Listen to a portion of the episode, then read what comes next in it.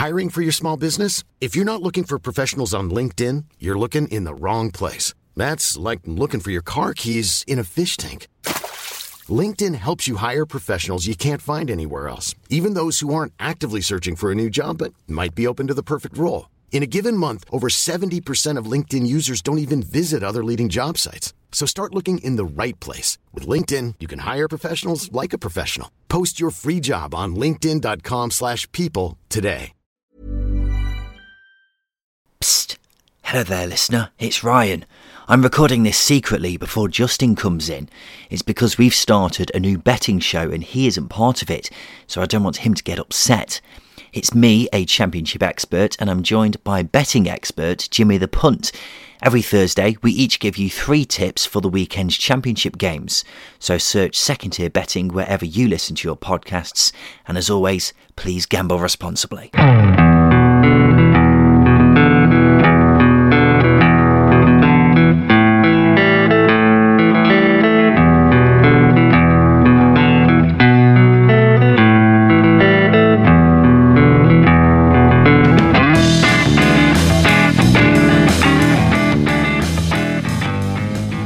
Hello and welcome to the second tier podcast. I'm Ryan Dilks and I'm joined by the Middlesbrough Aden Flint to the Cardiff Aden Flint. It's Justin Peach. Good day to you, Ryan. Justin, how you doing, dear boy? Yeah, I'm very, very good. Almost as happy as a, an Aden Flint going for a golden boot. Well, he's the odds-on favourite right now, isn't he? He's absolutely flying. We'll get onto that a bit later on because on the show this week is another of our new signings. Johnny Gascoigne from the Sheffield United YouTube channel, the Shoreham View. Gaza, how's it going? It were going up. It were going all right up until about three p.m. yesterday, and then everything seemed to go a bit downhill. But apart from that, I'm grand, mate. How are you all? Superb, thank you. Absolutely superb. Also with us is Ian Robertson from We Are Luton Town. Ian, how are you doing? I'll echo Johnny's sentiment there. That was good until 3 p.m. yesterday. Yeah, we've got a very rare occasion here where a Derby fan is the happiest supporter on the pod, and that has not happened in a very, very long time. But welcome, ladies and gentlemen, to the number one championship specific podcast, the second tier. Thank you for joining us wherever you are. We're going to run through all the games in the championship from the past weekend, talk about some of the news from the past few days as well, and then we'll finish off with a Simon Grayson's Hateful Eight right at the end. So, Sheffield United having a bit of a rotten start to the season. They lost again, this time to Huddersfield, who beat them 2 1. Billy Sharp equalised in the 92nd minute, and then Levi Colwill scored the winner just a couple of minutes later. Johnny, we'll talk about the start to the season in a sec, but looking at the game, did you feel hard done by with this result? It's one of the strangest games I've ever been to in my life. It's a game where we've absolutely battered a team from start to finish and never looked like scoring and then we and then we continue to batter them all through the pitch and come away with zero points. It's it's just typical Sheffield United. It's it's what we've been used to. It's like last season never finished really. It's starting to get to the stage now where we're kind of thinking, how long do we leave it as it is? Uh, I'm not speaking about management. I'm speaking about the the way we're lining up this this new style of play we're trying to do. When we went to last season's tactics, we looked absolutely amazing, albeit we couldn't put ball it back in net to save his lives. But the build up play were good at least. Yeah, I was going to say, what's the reason for this crap start to the season? Can you narrow it down to one thing in particular, the formation? I, I don't want to go full out and blame the formation just yet. I, I, have got my doubts about it. I've got my reservations. I think we look better with the old lineup. A lot of people are saying to me, Slav's a slow starter. All well and good. Great.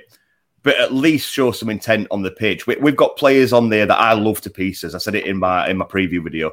There's players on there I love to pieces, but it's getting to the stage now where I don't want to see them in a United shirt ever again because they're going to ruin their own legacy. They took us on an amazing journey, and now it's coming to an end. Some of them are aging.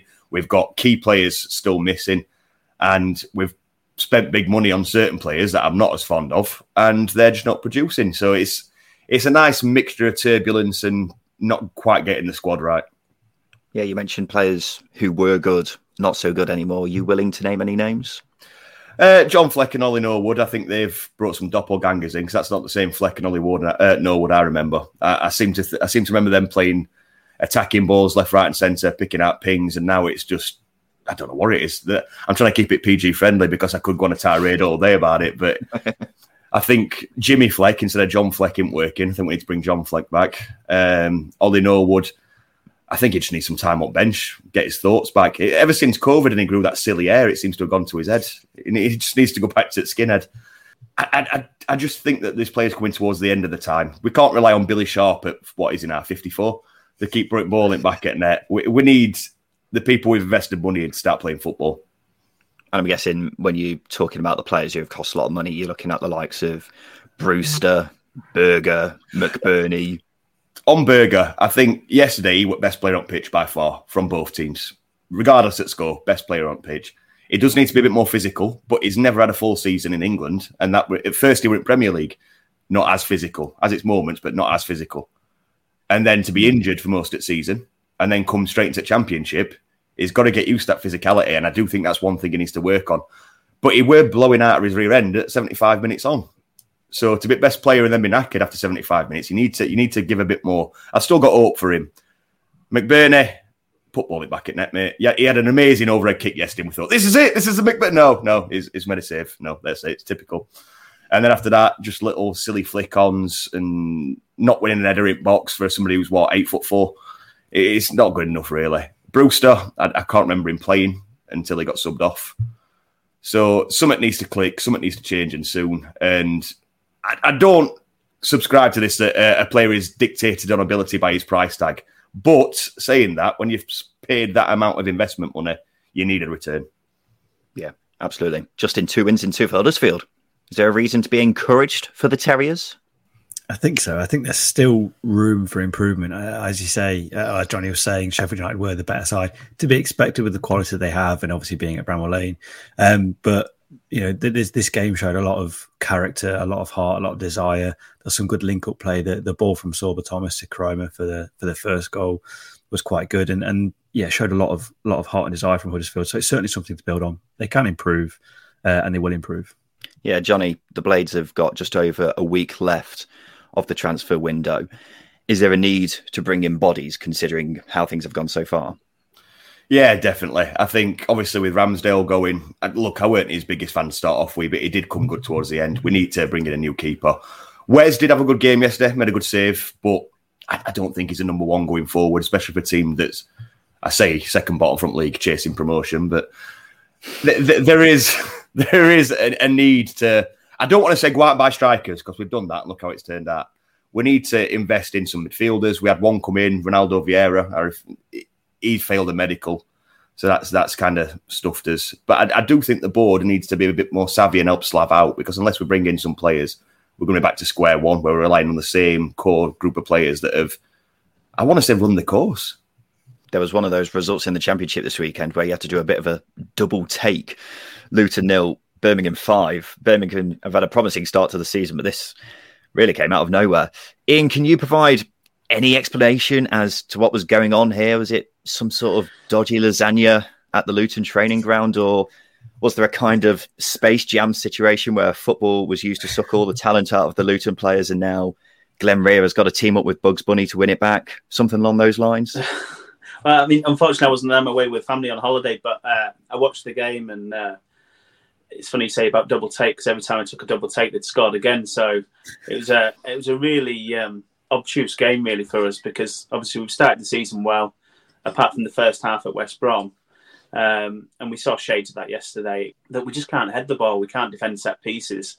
Um, that's seven seven goals now we've conceded from set pieces, and it's just an absolute nightmare. We've got Sonny Bradley out at the moment. Um, it's okay, you know, making excuses from that, but we just didn't turn up yesterday. It was as simple as that. Um, we looked flat from the off. Um, we could have maybe turned it around after half time, but then they scored an early goal, and that was pretty much that.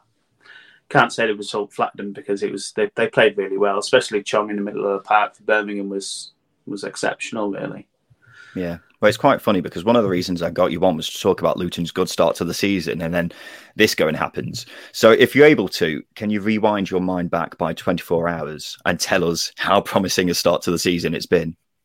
Yeah, well, th- we'd started. We've started really, really well, and we've started with a few styles. Um, you know, with Peterborough, we, we went and showed our flair a bit, passed the ball on the floor, very intricate play, passing out from the back. Barnsley, we, you know, very much the opposite. It was long ball and defend for our lives, pretty much what Barnsley did last year. So it, it was really good to see how much we, we can switch up our play and have a few different plans in the bank. But with the, with the uh, set pieces, we're just not defended very well in them two games. We we showed real desire and, and were pretty much all over West Brom in the second half of that game. If it had gone on five or ten minutes longer, we could have had points there too. Um, so it shows we can compete.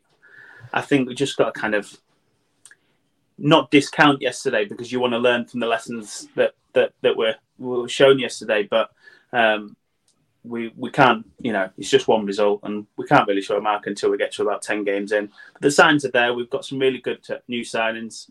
Um, hopefully, we can uh, have a better result next Saturday. Yeah, Justin will get battered if we don't talk about how good Birmingham were. So please tell us how good Birmingham were. Well, Ian's covered a, a, fair bit of it, but they, they were really good. They exploited Luton's weaknesses um, at set pieces. Obviously, without having Bradley there to, to head everything away, you're going to be exploited. Six foot four, Marc Roberts ghosting it at the front post, almost unchallenged in a way, was was was a pretty bad marker for Luton.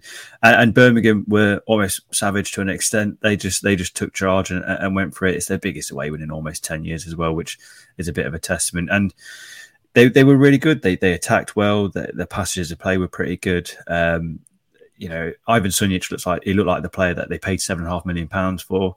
Um, so individually, they they were really good as well. Um, and and Chong, uh, as Ian said, he, he was he was ridiculous. I think he pretty much made it might have been the third goal or the second goal where he's burst through. His pace is taken away from the Luton defenders. He gets fouled by um, by one of the, the, the, Luton players, and Hogan sweeps in to, to, to put it in. It was a really complete performance, and you know if Birmingham create as many chances as they did in this game, then they can be a very good outfit. It's just creating that many chances and putting them away. For, that's been the problem for Birmingham City in the past. Yeah, Dave tweeted us asking if Chong is the answer. What is the question? and I'd I'd say the question is what is that big ball of hair doing on the pitch, and why is it the best player? Um, finally, in same question I asked Johnny to you transfer window, do you need anyone or are you quite happy with the way the squad is? Um, we we need another midfielder. We're a bit light in the middle of the park. Um, Jones has said as much. Um, so I think we definitely need a midfielder and dependent on you know what the situation is with Sonny, whether we need a, a short term loan or a six month loan or something of that that can suit and can fill some gaps for a little while because what we have at the moment don't answer the question. Glen Rea didn't answer those questions on Saturday. Um, he's Jones is really against taking loans on board, and and that's fair enough. But we do need to plug some gaps for a little bit because you know if people are throwing balls into our box, we just ain't dealing with them. So, um, but definitely a midfielder long term and a short term fix in defence maybe. Johnny, Ian, thank you for your time tonight. We'll come back to you both later to play Simon Grayson's Hateful Eight. In the meantime, me and Justin are going to take you on a trip around the grounds, listener. And we'll begin at the Coventry Building Society Arena, where Matt Godden scored a 98th minute winner for Coventry as they beat Reading 2 1. Jerry Crone is from Coventry's Neil Lamptey podcast. And what drama at the CBS Arena, Jerry?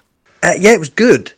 And the, the, surprise in my voice is. Um is deliberate there because I really wasn't expecting it to be, but that's been in keeping with the season so far. We have flipped up on ourselves from last season, generally speaking, which is that last season is that I felt reasonably sure that we could have a go at keeping a clean sheet, but wasn't really sure where the goals would come from. Whereas now we look like we can concede at any time, and it's now the third game out of four where we've either had a very, very, very late goal or a very late penalty, which admittedly we missed.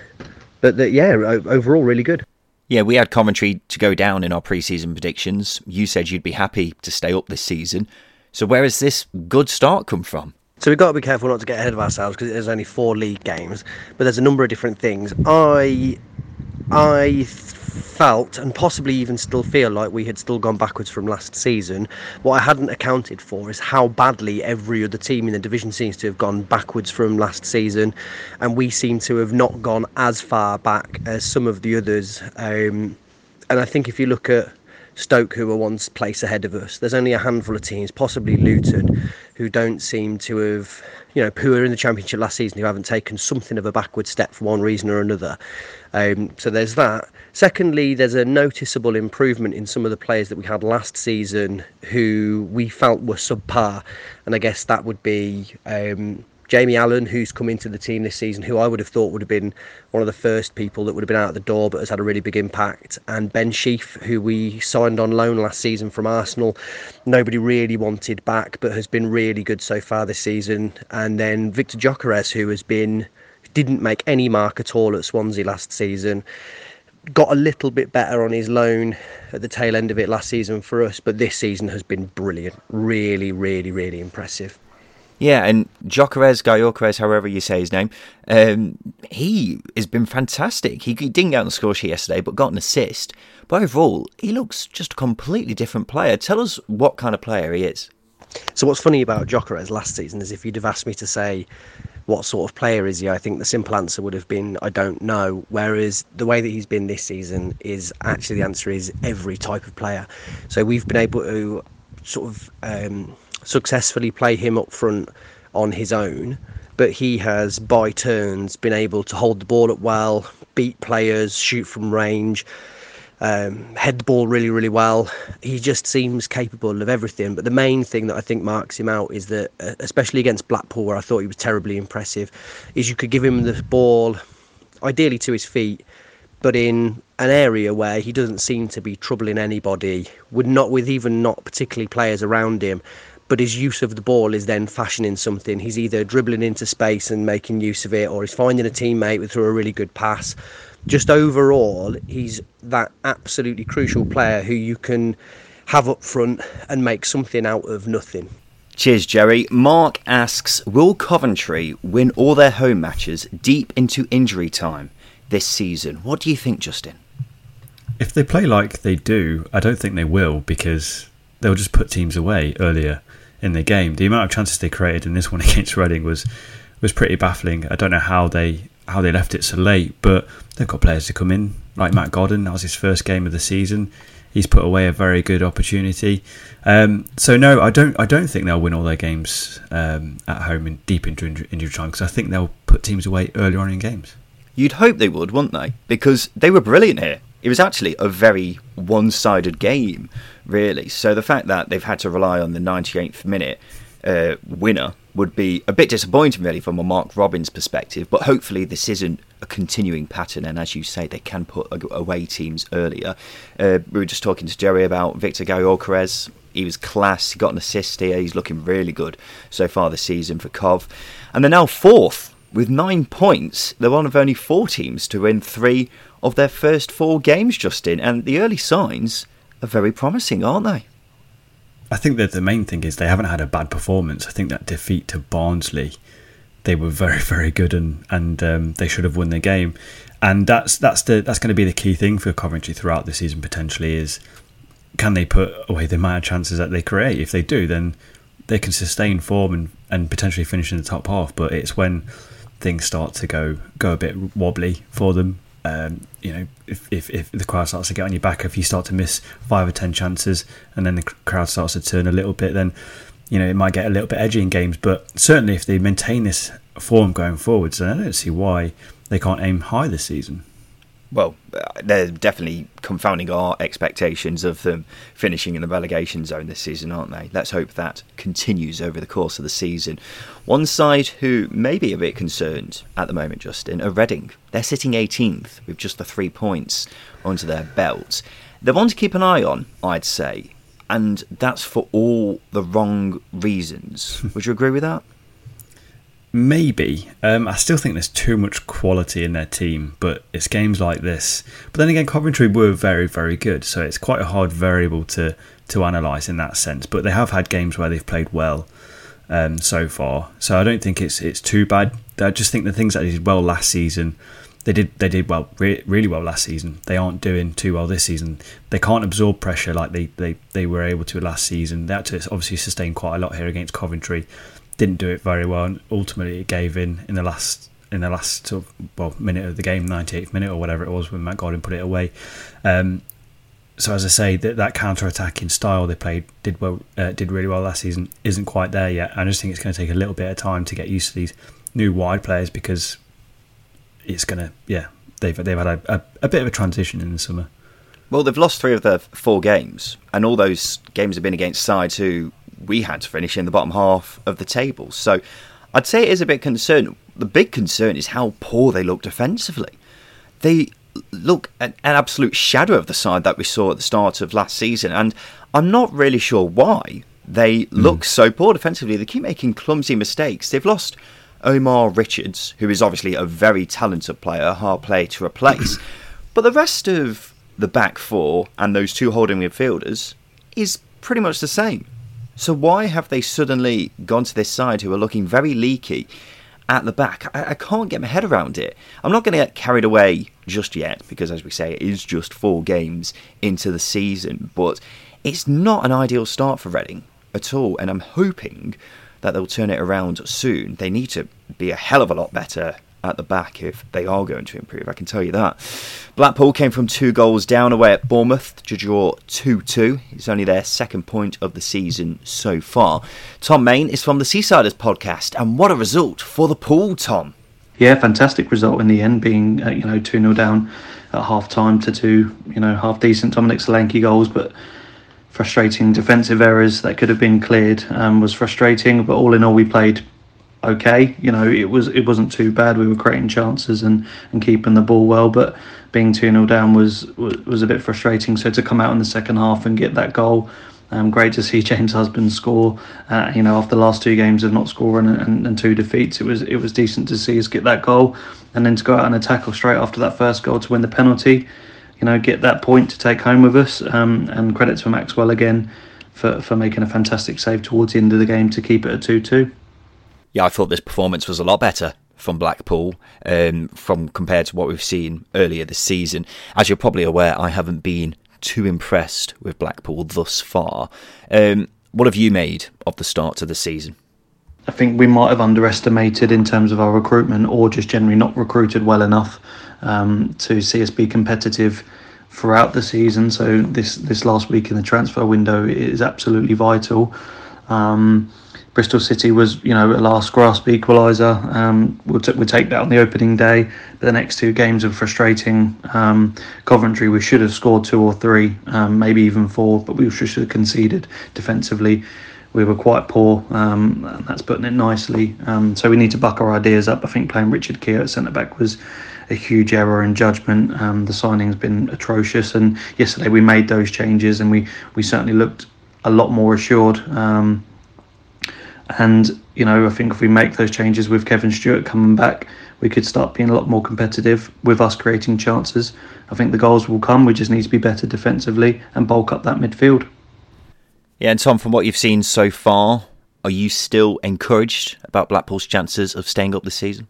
We need to sign much better in this last week, um, or at least get a few sort of loans in to, to bolster up the squad and give us that experience to, to be able to cope with the physicality um, and make us much more assured um, through the middle of the park and defensively. I think with the changes we've made at the back, um, we've got Gretarsson to come back. Marv's played yesterday, he played an outstanding match. I think we're looking a lot more solid at centre back. We actually sign a right back. Um, Connolly fits into that centre back mould and we can go to three at the back. Or even when we play 4 4 2, we'll certainly have a lot more quality in that position. So hopefully we will stop conceding as many goals and I don't think we have any issues on the attack. Really, we'll score enough to win games or to, to pick up points, um, but we just need that strength in depth um, and to sign better. But I'm very much hopeful of us still staying up. I think the points will start coming once we learn a bit more about the league and Critchley starts to, to, to work out exactly what he wants to do for the season ahead. Cheers, Tom. Scott Parker, I think he'll be questioning how his side didn't win this, Justin. And I'll tell you how he didn't win this. James Husband. That's how. that, that, that tackle on Solanke when Solanke's bearing down on goal was a game changer, wasn't it? And obviously James Husband scored, but as you say, you know you come up against a Blackpool team who haven't started too well this season, um, and you expect them to do a lot better. But Bournemouth, there was echoes of um, Scott Parker's side when he was in charge of Fulham in that Championship season, where they were really quite boring. There was one pass too many at times. I think the lack of depth is showing a little bit in this game because I think Blackpool really kicked on in, in, in the second half. The press was really good from Blackpool in the second half, and that put that put Bournemouth under a lot of pressure. I don't think Bournemouth want to be in possession of the ball too much. To be honest with you, I think they much more comfortable without it when they're pressing. Um, so teams that don't have the ball, they've got a they've got a new game plan to put together because it was really poor in that second half. Yeah, that chance that you mentioned where Solanke was tackled by Husband, I'm not really sure what he's doing because he's slowed up, hasn't he? And he, he, he, for some reason, thinks he's got all the time in the world when that just wasn't the case. And that gate, that goal, if he took that away, that would put the game to bed, wouldn't it? Absolutely, so, absolutely. So, so he's bottled it in a way, really, but class defending by Husbands. But then Bournemouth's defending at the back was really clumsy in the end. They brought in Gary Cahill, who's obviously a, an, an experienced player, ex England international, and they need him to come in as soon as possible and be match fit. I think because the long, the young lad at the back, Rossi, he's looked good at times, but it's those it's those moments there where he's really let his side down and yeah. he's got to take his chance when he gets in. And now that they've got an experienced player like Cahill coming in, I'm not sure he will be continuing in the lineup for much longer. Uh, but yeah, good result for Blackpool. Uh, full credit for them getting back to into the game against a good side. Uh, absolutely, and as I say, there were there were key moments in the game that swung in Blackpool's favour. That tackle by Husband was one of the best you'll see. Wins the ball so cleanly, and, and at that point, you just you just feel the game start to swing. It, it riles up the Blackpool team, um, and then they. I know the Bournemouth defending was was a lot to be desired at times. Husband getting a free free chance really to put the ball in the back of net from a set piece, and then obviously the penalty. Um, it allowed Blackpool into game, but they forced Bournemouth into those mistakes, um, and that's down to that that pressing in the in the second half, and it's that's really the the benchmark where performances need to be for Blackpool over the next few weeks. If they perform like that, they'll pick up results definitely. Yeah, and this will feel like a, a win for Blackpool, but they could do with getting three points on the board soon because at the moment they've only got the two and they need to start catching up with uh, the rest of the teams at the bottom of the table. Aden Flint scored twice again as Cardiff beat Millwall 3 1 and maintained their unbeaten start to the season. Tom Phillips is from the Cardiff podcast, View from the Ninian. Tom, how was this game? Yeah, fantastic result. I think it turned out as expected. First half was a bit dull, a bit boring. We didn't really get going. And then second half, we really came to life. And as now expected. Um, set pieces, long throw-ins causing absolute carnage. Obviously, Aden Flint, top scorer in the league. Um, I'm sure everyone expected that before the season started. Um, it's just becoming inevitable now. As soon as we're up the field, there's a, an air of excitement because we think we're going to score because one of our centre backs is going to get ahead and we've got Kiefer Moore. So, yeah, it's a fantastic result again. Yeah, Aden Flint's story is quite remarkable from this year alone, really, isn't it? Because he's gone from a bit of an outcast at Cardiff to now being one of the most important players, hasn't he? He's one of the first names on the team sheet now. And if you'd ask Cardiff fans last season who you'd sell uh, from the club, he'd be one of the first to go. Um, it's an unbelievable transformation. Um, that partnership he's got at the back with Morrison, you know, we've got the likes of Curtis Nelson as well. We are solid. We don't look like conceded many goals. We, we, have conceded a couple of silly ones against Peterborough this year, but you know that we're going to get better as the season goes on. And yeah, he's absolutely key to anything that we're doing at the moment. And it's great to see because, you know, he looked lost uh, at times. And when he went to Sheffield Wednesday on loan, it just really didn't work out. And it looked like he was just kind of fizzling out. But he's he's been unbelievable so far, and long may it continue. Yeah, and after this start to the season, Tom, I'm guessing you're feeling slightly more confident about finishing in the playoffs? 100%. I think it's been a fantastic start. I think if we took some of the results as isolated results, we may have looked at it and said Barnsley a draw at home is a bit disappointing. But you know, as as a block of results, being unbeaten at the moment, and you're seeing the likes of, you know, Nottingham Forest, how much they're struggling. Sheffield United can't really get going. You know, it's a fantastic way to start the season, and momentum's there now. There's a belief amongst the players. You can see that. There's a belief amongst the fans that probably wasn't there before the season started. And, you know, players that we probably weren't that sure of, you know, players coming in like Ryan Giles who looked good in pre season but you didn't know. He's fantastic. He's probably the best crosser of the ball we've seen in the club since Whittingham or Kumas.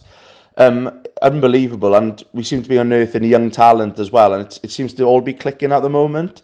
You know, a win next week against Bristol City in the early kick-off and we go top. So I think any Cardiff fan would have bitten your hand off at the beginning of the season if you'd said after that amount of games we'd be up there fighting for it. So yeah, there's a there's a quiet confidence that we'd be in around the playoffs come end of the season.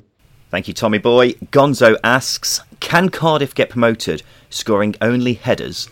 And why do you and why do you think the answer is yes?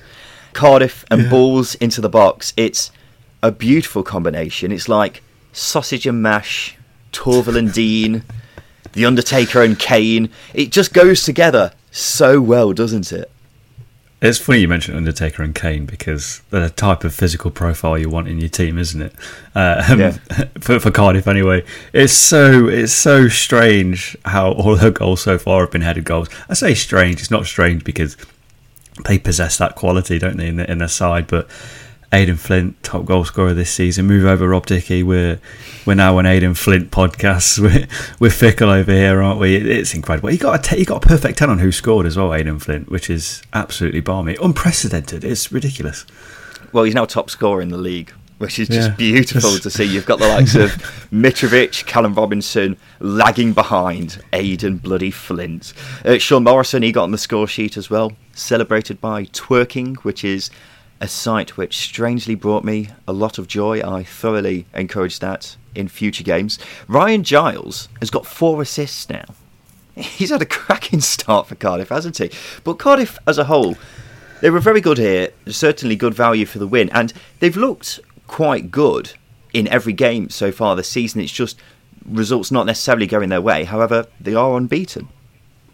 They've quietly gone about their business, haven't they? And uh, as well as that, I know they scored all of their goals from headers, but that tells me that they've still got a lot of gears to go through. Um, being that they've got players who are very good with the ball at their feet. Kieffer Moore's very good with the ball at his feet. We've seen Ryan, Ryan Giles um, with his creativity. They've got Murphy. They've got good players going forward who haven't yet had the opportunity to really start to um, express themselves. And, and I think once they start to do that, they're going to be a pretty feared outfit because, as I say, stressful times when that ball goes out for a throw in or a corner because you're just thinking you're not going to get to it first, are you? yeah. There's going to be a there's going to be a chance here. Well, as a opposition defender, you've got to keep in mind you've got Morrison, Flint, and Moore.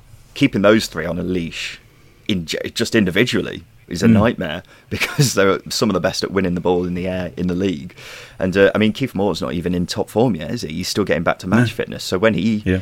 gets hits the ground running, Cardiff are a team to fear. Um, and strangely, you'd have thought Millwall would be the perfect team to defend against Cardiff set pieces because that's what they're good at, but it clearly wasn't the case here. Yeah, quite strange. The defender was really poor, wasn't it, from from set pieces? I mean, we've got to give Cardiff a lot of credit for putting the ball in the box, but it should be bread and butter for some of the Millwall defenders, Murray Wallace, Jake Cooper. They're, these are good players um, Bialkowski as well. I think it was the, the Morrison goal. He just stood still. It was quite quite quite strange, really. And they, they looked a, a real really fragile from, from set pieces. It's it's not a good sign, and you know I'm starting to feel that uh, might be under a bit of pressure for, for, for Millwall because I know I know fans are starting to turn a little bit on social media. Not not not massively, but they should be doing better. They should be doing a lot better. And as I say, the set piece defending was a lot to be desired. It's definitely been a mixed start to the season, hasn't it? And I tell you what, we were praising Cardiff for the result, but it could have been a hell of a lot different had Scott Malone tucked away a massive chance mm. at 2 2. It's a golden opportunity, and he's hit the crossbar, so that could have made the world a difference. Benik Afobe got on the, on the score sheet again as well, which is always nice to see. QPR came from two goals down to draw 2 2 with Barnsley. It means Rangers are still unbeaten this season, while Barnsley are slap bang in the middle of the table. Carlo van der Watering is from the Barnsley podcast Reds Report. I'll stop saying that now. What did you make of the game, Carlo? I suppose any Barnsley fan would have taken a point uh, before going down to QPR. However, being 2 0 up at half time with a perfectly executed game plan meant that um, QPR changed uh, personnel and formation. Um, I think it was 30 minutes into the first half. And then the second half, I think everything we did well in the first half just didn't work. We we had no plan B to counter what QPR were doing to us. So, you know, 45 minutes 2 0 up to finish the game 2 2. Yes, it's a point, but it feels like a loss. Um, the high press again worked for us. Key people, Romal Palmer, Josh Benson in midfield, and they were then replaced with two people that normally play at centre back. So, yeah, uh, lots to learn from this one. Yeah, what are your early instincts from the Markus Schopp era in terms of his style of play and how good a coach he actually is compared to Valérien Ismaël? That's really interesting. That I think any coach, you know, any head coach, you, you need to give at least sort of you know eight, ten matches. Um, I think it's hindered in a couple of ways. Uh, we signed two Belgian lads um, and initially, the story was that they weren't match fit. It now appears that um, they're waiting on a visa, although they have signed. So mm, that's that's a bit awkward. Uh, Morris out injured is, is, never great, but you know he he came back from a, a, a, terrible display against Luton on Tuesday night. We have far better display and some of the best football I've seen. Um, in the first half yesterday. However, that, that, that lack of being tactically able to influence the match when you could see QPR were getting on top I suppose that is a little bit worrying, isn't it? Because that's what Val- Valérien Ismaël did so well. Yes, he had five substitutes he could use, and when you looked at the bench yesterday, maybe it was a little bit um, sort of on the thin side. But to replace the two people that pull the strings, um, listen, I'm I'm not worried yet. I'm sure he'll do okay. But yeah, eyes are on him, I suppose. Yeah, but that's interesting, Carlo. And Barnsley are now sat 13th mid table, slap bang in there. Uh, one win, one loss, two draws. From what you've seen so far, is there any reason to think that our pre season expectations that both us and you had about a mid table finish, is there any reason why that would change? Uh, no, absolutely not. Um, I, I, wanted Barnsley. If you want to consolidate, I think last season was a, a almost a one-off season where all the stars aligned. This season, mid-table. Um, I think you know when you when you look at the the loss at, at Luton, it was the performance more than anything. You know, to go to go down one 0 I think in the third minute or so, and just nothing worked in the atmosphere. And I think the hype of being able to go back, that was the first match under the lights, maybe put some more pressure on and, and wanting them to do better. But Luton always been a really awkward side. Um, no, mid-table is fine, and you know we're not going to go on the runs that Valérien Ismaël went on. You know, we've lost some uh, staff, we've lost players. From what I've seen, you know, if we keep playing like this, then there is no reason to worry. It's the performance sometimes, isn't it? That you, you, know, you, you just the especially against Luton, you just wanted to do better. Little silly mistakes, people not covering each other. But overall, you know, he has got a lot to live up to. But I don't think any Barnsley fan expects him to improve on what we did last season. It's all about consolidating our championship status. And this season, the minimum requirement, I suppose, from the board would be a mid-table finish. Thank you, Carlo. Yeah, it was the cliche game of two halves, wasn't it, really? I tell you what, QPR's defending was awful for those two goals. In fairness, they are using their backup wing backs, and I use the word backup sparingly because George Thomas was one of those wing backs, and he's a centre mid, really. It was a bit of a mess in that way, but uh, yeah, Mark Warburton won't be very happy with how they defended those goals, will he? The defending was really bad. I think you, I think it was the um, it might have been the first goal where Kakay is three or four yards deeper than the rest of the back line. It was it was really really poor, and I'm not surprised that Warburton's changed things up on the 35 minute mark because they, they needed to to react. And um, I mean, Barnsley played some of the best football I've I've seen over the past sort of seven or eight months. They were really really good going forward in that final third, and it should have been three or four nil. But QPR's defending helped that a lot.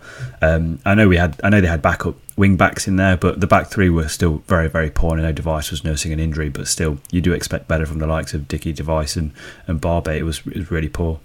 Yeah, Square Prank Genre asks, is this Ilias Chair's world and Will just living in it?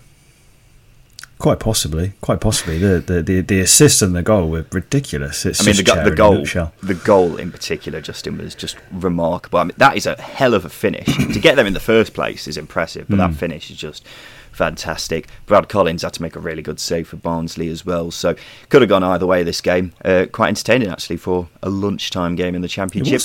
Justin, let's have a break. After that, we'll talk about wins for Fulham and West Brom as per usual, and Stoke becoming the new Barcelona.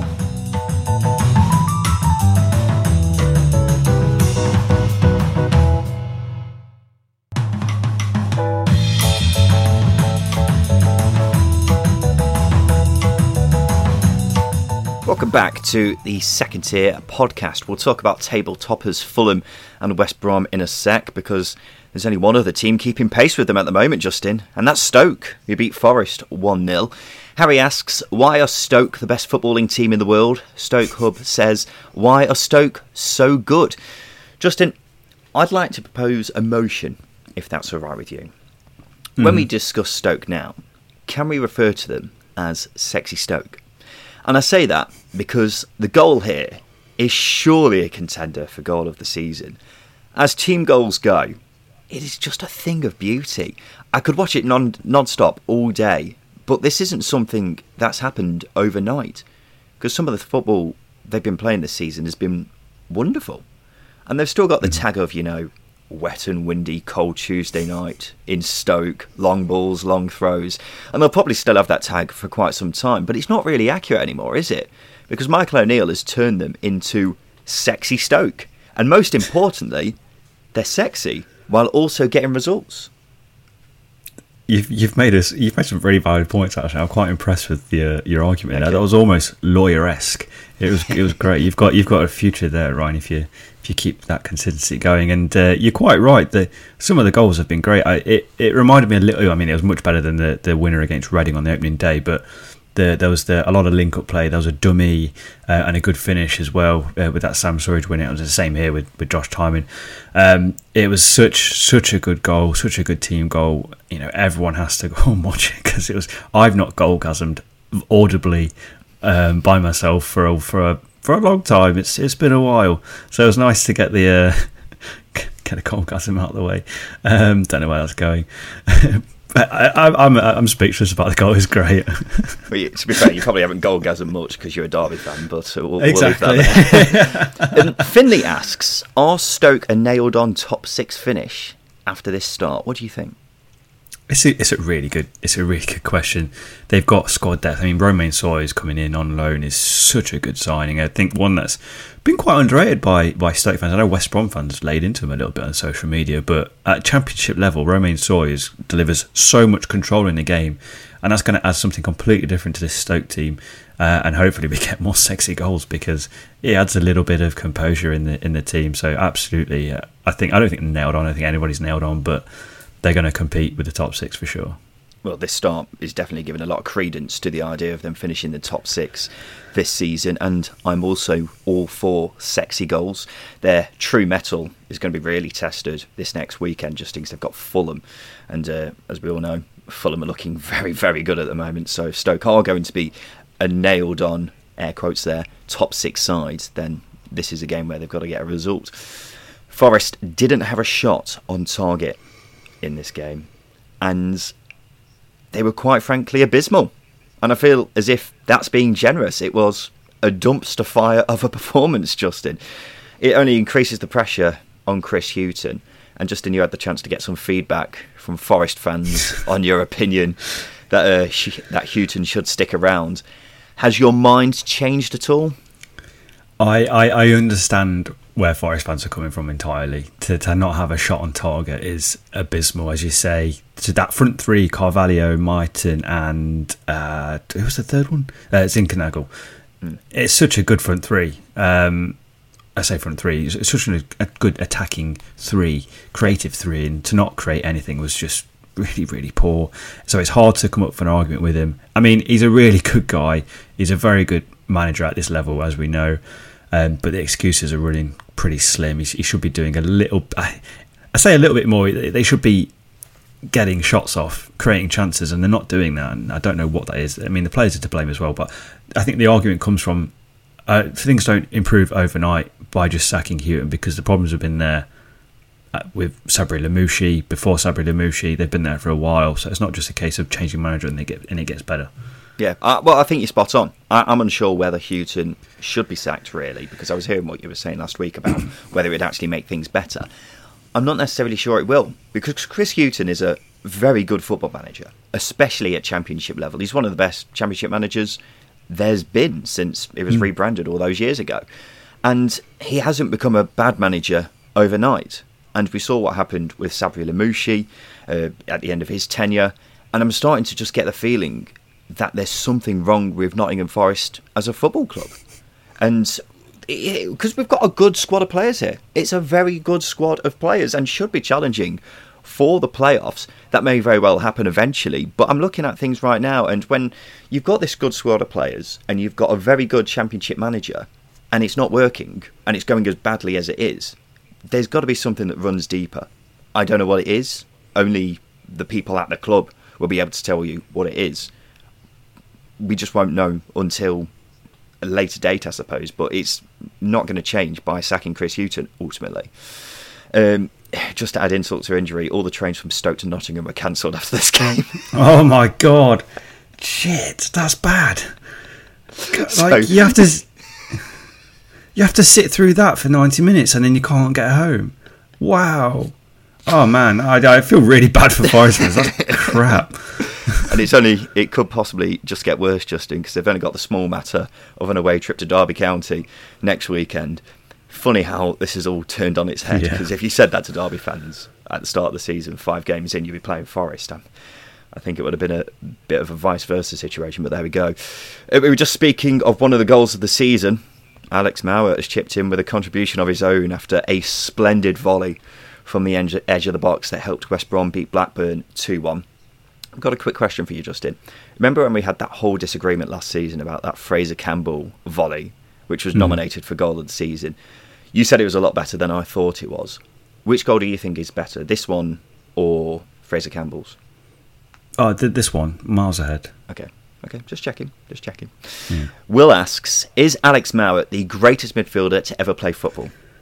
Joe's, Joe is a bit more measured and messaged us asking, is Mowatt one of the top five players in the championship? What do you think? To answer the first question, I think John Eustace will have something to say about it. Um, and the, the second question, top five easily. Uh, I think I've even wrote in my notes is is Alex Mowatt the, the best central midfielder in the league? I think there's argument for it. Absolutely, he's he's such an all round player. His all round game's brilliant. To score that goal in the first minute, I mean, who who has the audacity to do that? It's it's ridiculous. The the confidence in his, ability to to pull that off is, is great because normally first minute he's still a bit bit rusty. You know, you're not really got into the game at all, uh, and you pull that off. It was just an exquisite exquisite goal. Such a good volley and uh, such such a good player. Yeah, you say best centre midfield in league. I think there's an argument to say best player in the league.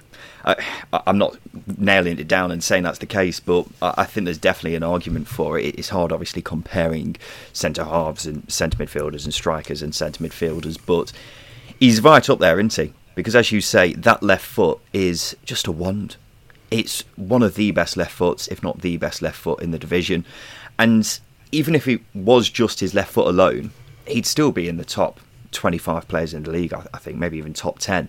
But it's just the rest of his game as well, what he contributes defensively, his vision, his intelligence, being in the right place at the right time. He can just do it all. And I'm still shocked that West Brom managed to get hold of him. And that's no disrespect to West Brom because he's a Premier League player. He should be playing in the Mm. Premier League. And the way things are going, it looks like he's destined to be in the Premier League with West Brom because they are absolutely flying at the moment. We should probably actually talk about the game itself because West Brom were very good. Very, very good. This scoreline is very generous to Blackburn because they could have lost this by about three goals. But Ben Brereton Diaz got on the score sheet again. Vamos. Fulham are sitting top of the table after beating Hull 2 0. Very comfortable for Marco Silva's boys. Yeah, very convincing win. Job was done in the first half. I think the only criticism you can say is get a third, really kill the game off because Hull have got the ability in their side to, to get goals.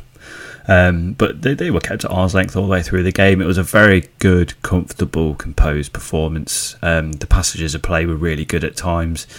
Um, but as I say, I think the only the only way you can criticise Fulham in this game is just to really put the game to bed. Don't let it be 2 0 for too long because we saw Millwall potentially get back into the game in, in midweek. Very, very good. And they've got some very good individuals. Fabio Carvalho is, is a gem, isn't he? He's, at, at 18, 19 years old, he's the composure he's got is, is, is, is madness. It's, it's fantastic, and he's come from nowhere. It's a really good, really good story. Yeah, really good win for Fulham. There's not much else to say about them. It was a comfortable, comfortable 2 0 win.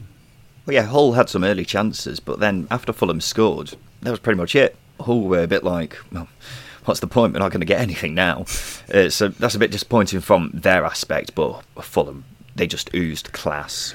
and uh, continue to ooze class. And I don't see that ooze ending anytime soon. It's just in full flow, really.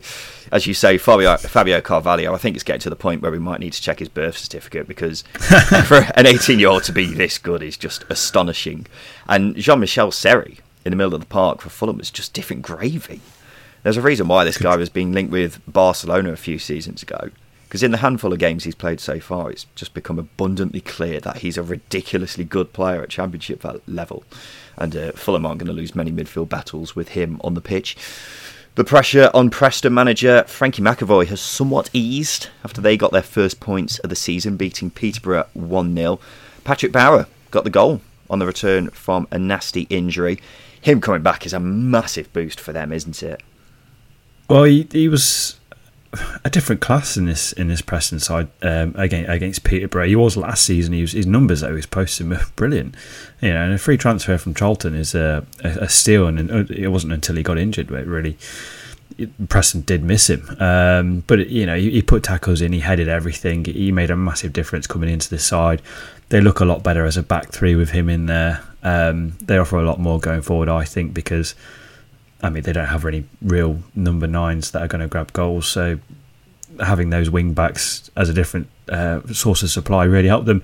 Um, and yeah, they, they they were quite disciplined. They kept Peterborough um, at, at, arm's length. They didn't really offer too much in, in return. It was a, a, a good win for, for, for Preston and, one to build on because again, this is a a, a platform for, for them to build on. Well, Siriki Dembele missed a massive chance at the start of the second half, but apart from that, Peterborough, they weren't great. They really weren't great at all, but Preston will be hoping this is a turn in their fortunes.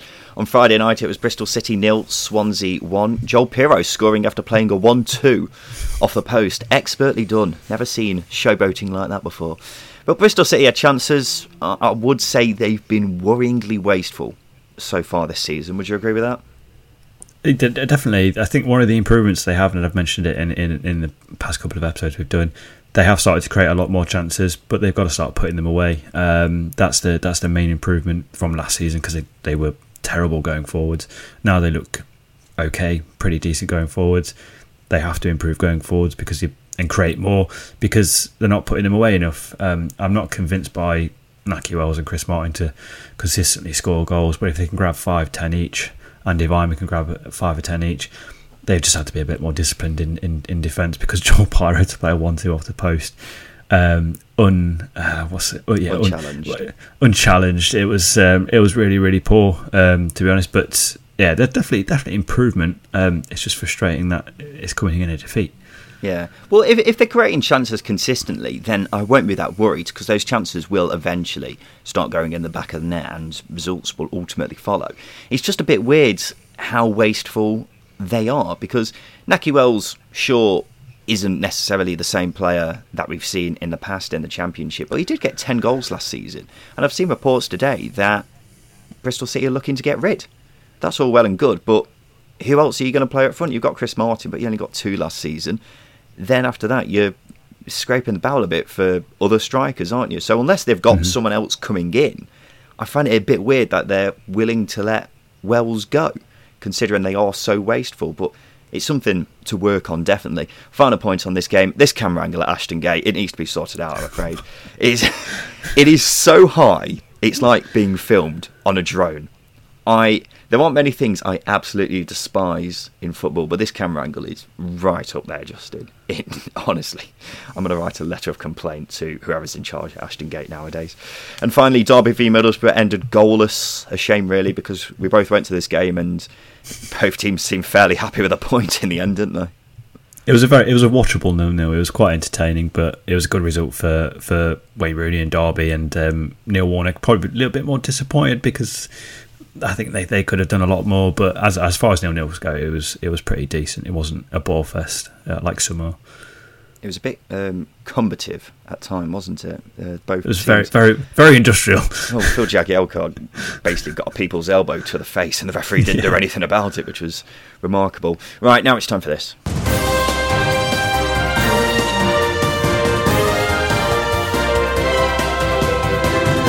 Yes, it's time for the news, mainly made up of transfer news, Justin, and some of these we've actually spoken about already, so I think we might just fly through these. Sheffield United have sold Aaron Ramsdale to Arsenal in a deal which could come to £30 million. Brazilian striker Rodrigo Muniz has now officially joined Fulham. I'm just not going to say anything. I don't want to upset Don't. Fulham fans any quiet. further. uh, Stoke have signed Romaine Sawyers on loan from West Brom. You spoke about that earlier. You're a massive fan. Gary Cahill has gone to Bournemouth on a free after being released by Crystal Palace. 35 now, getting on a bit, but experienced ex-England international. Seems to look like a good move. Junior Hoilett has gone to Reading after being let go by Cardiff. Considering what we were saying earlier, Justin, about Reading's lack of creativity from out wide, Hoylett seems like a good move. He's uh, he's got a good record at championship level. Um, probably hasn't hit the heights because he was he was great for Cardiff in their promotion season under Warnock. If they can get him anywhere near that level, uh, Reading, if they can get him anywhere near that level, they'll have a very good player. But it helps to have experience in that side because that's something that they lack going forwards, definitely. Absolutely. In a move that completely passed me by, Juninho Bacuna has left Huddersfield to go to Rangers. Fair enough. Yeah, according to the Daily Mail, several EFL clubs have banned parents from watching matches at their training grounds to avoid a COVID 19 outbreak hitting their Oh. senior teams. Um, what, what, what were you expecting me to say there? Football parents are dicks. I thought that was the case. I didn't Take think that- it'd be a COVID Take thing. that, football Yeah. parents. And uh, finally, Baker Six Mania tweeted us saying, "I just want to let you guys know you're followed in Romania." Which is nice, isn't it? Justin, we're going international. Yeah, we had uh, a very good following in, I think it was like Singapore once.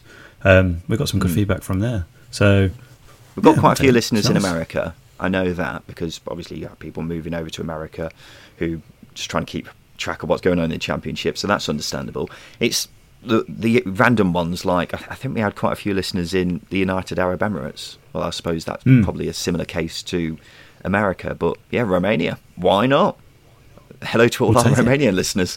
Um, Justin, it's time for the polls. This is the part of the show where we give our listeners three questions on Twitter for them to give a bit of input on uh, the general debates in the championship. Firstly, where does Alex Mowatt rank in terms of the best players in the championship? Top one, top five, top ten, top twenty-five. What are you saying, Justin? top top five. I don't think top one's quite out there. I'd go top five just to be fair I'll to say everybody else. I'd agree top five, but I think there's definitely an argument for top one. Uh, Ten percent of people said top one, twenty-six percent said top five, thirty-nine percent said top ten, twenty-five percent said top twenty-five. Those twenty-five Quite a high number. Twenty-five percent, yeah, they need their edge checking. Uh, who's going to win the Golden Boot this season? Rob Dickie or Aden Flint? yeah. Mm, that's a hard one because Rob Dickie scores with his feet. Um, if anyone's going to get close, it might be Aden Flint. They create a lot of chances from set pieces. Sixty-three percent said Aden Flint. Thirty-seven percent said Rob Dickie. I mean, as you say, Aden Flint got double figures one season for Bristol City. Yeah, he did. He? And He scored a hat trick way- in a game. Yeah, as the way things are going, I don't think you can rule it out. And finally, have you ever twerked before? Yes or no? Justin, you ever twerked before? I, I haven't. I don't have the bum for it. Um, I wish I did. It seems a very enjoyable. I think it's quite a good exercise as well for your hips. Yeah, I think it's good for your abs, isn't it? Because uh, a lot of uh, ab movement there. Uh, I've had a go at twerking before, not very good at it, but um, you know, God loves a trier. Sixty-nine percent of people said no, thirty-one percent said yes. I think everyone should at least twerk once in their life. Just give it a go. Yeah. It, it's quite hard to do, actually. Fair play to anyone who actually can twerk. Uh, right now, it's time for this. Hi, Simon Grayson here.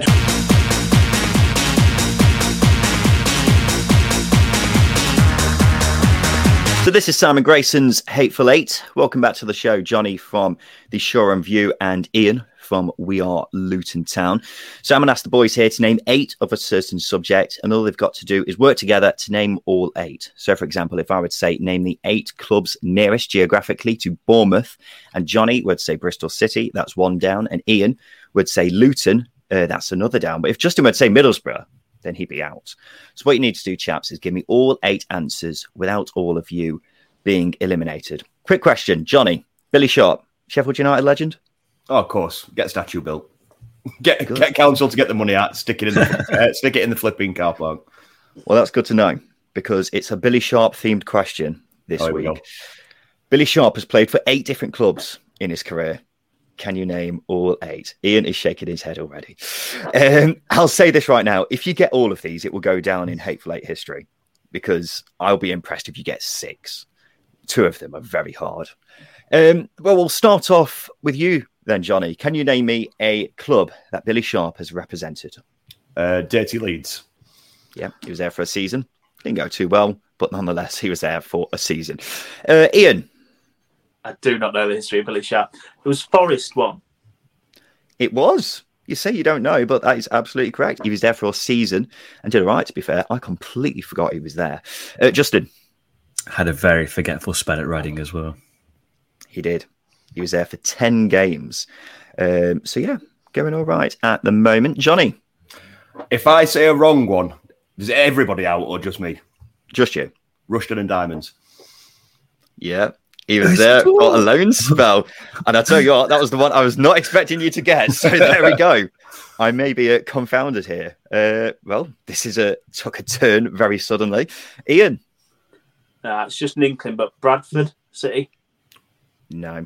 No. no, incorrect. Unfortunately, I mean he played for a lot of clubs in Yorkshire, but you've managed to pick one that he didn't play for. So, okay. unlucky, Ian, you're out. You've got four remaining. Justin, he had a, a tasty partnership with Andy Keogh at Scunthorpe United. He did. He was there for three loan spells. Uh, well, three spells, two of which were on loan, I should say. But yeah, very good at Doncaster. So you've got three remaining. One of them's very obvious. Um, Johnny? Uh, Southampton. Yes. He was there after moving for 1.8 million pounds, and it was a bit of a disaster, really. Two left. Two of you still in. I'm liking your chances at the moment, boys. Justin? You managed to give it away then subtly. As I said Scunthorpe, you said Doncaster. did I? You did. Oh no! Oh, if you had if you hadn't done that, I'd have geared that one anyway because he always scored against us for Doncaster. Any road, so. yeah, it was quality at Doncaster. You, would have got that anyway, though, wouldn't you? Yeah, yeah. Oh, oh yeah, yeah. We'll, we'll make yeah, you feel a bit better. Say. Yeah, yeah. as long as you say that, then it's absolutely fine. Because he got 56 goals in two seasons, so it, it wasn't an absolute disaster. There's one club left. I mean, it's um, a tricky um, one, lads. Johnny, I can't think, think about it. Can't think of him for naming me. I can't. I can't think. Is it Sheffield United by any chance? It is Sheffield United. You're absolutely right. And I tell you what, that Rushden and Diamonds shout is remarkable in itself, but the rest of it very well done. Ian, man of the match there. How do you feel? Badly.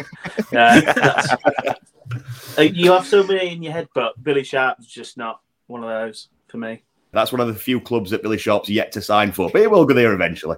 yeah. yeah. Well, once his deal finally ends at uh, Sheffield United, he fancies knocking on for a bit longer. Bradford, nailed on. Put your money on it. Right, chaps it's been a fantastic showing on Simon Grayson's Hateful Eight. That's two times Simon Grayson has been beaten this season. So at the moment, it's 2 1 to the experts and one to uh, Simon Grayson so far. So very well done. This has been the Second Tier podcast. It's been another fantastic weekend of championship action. Thank you to our guests on the show this week. Johnny Gascoigne from the Sheffield United YouTube channel, the Shoreham View. Thank you for your time. No problem. Thanks for having me, lads. Ian Robertson from We Are Luton Town. Thank you for your time. Cheers, guys. I'll let you carry on with your holiday. Where are you, by the way? I'm in Winchester, just outside uh, Southampton, actually. Lovely part of the world. Lovely part of the world. Well, enjoy yeah, Winchester. Nice. Justin, you enjoy Derby.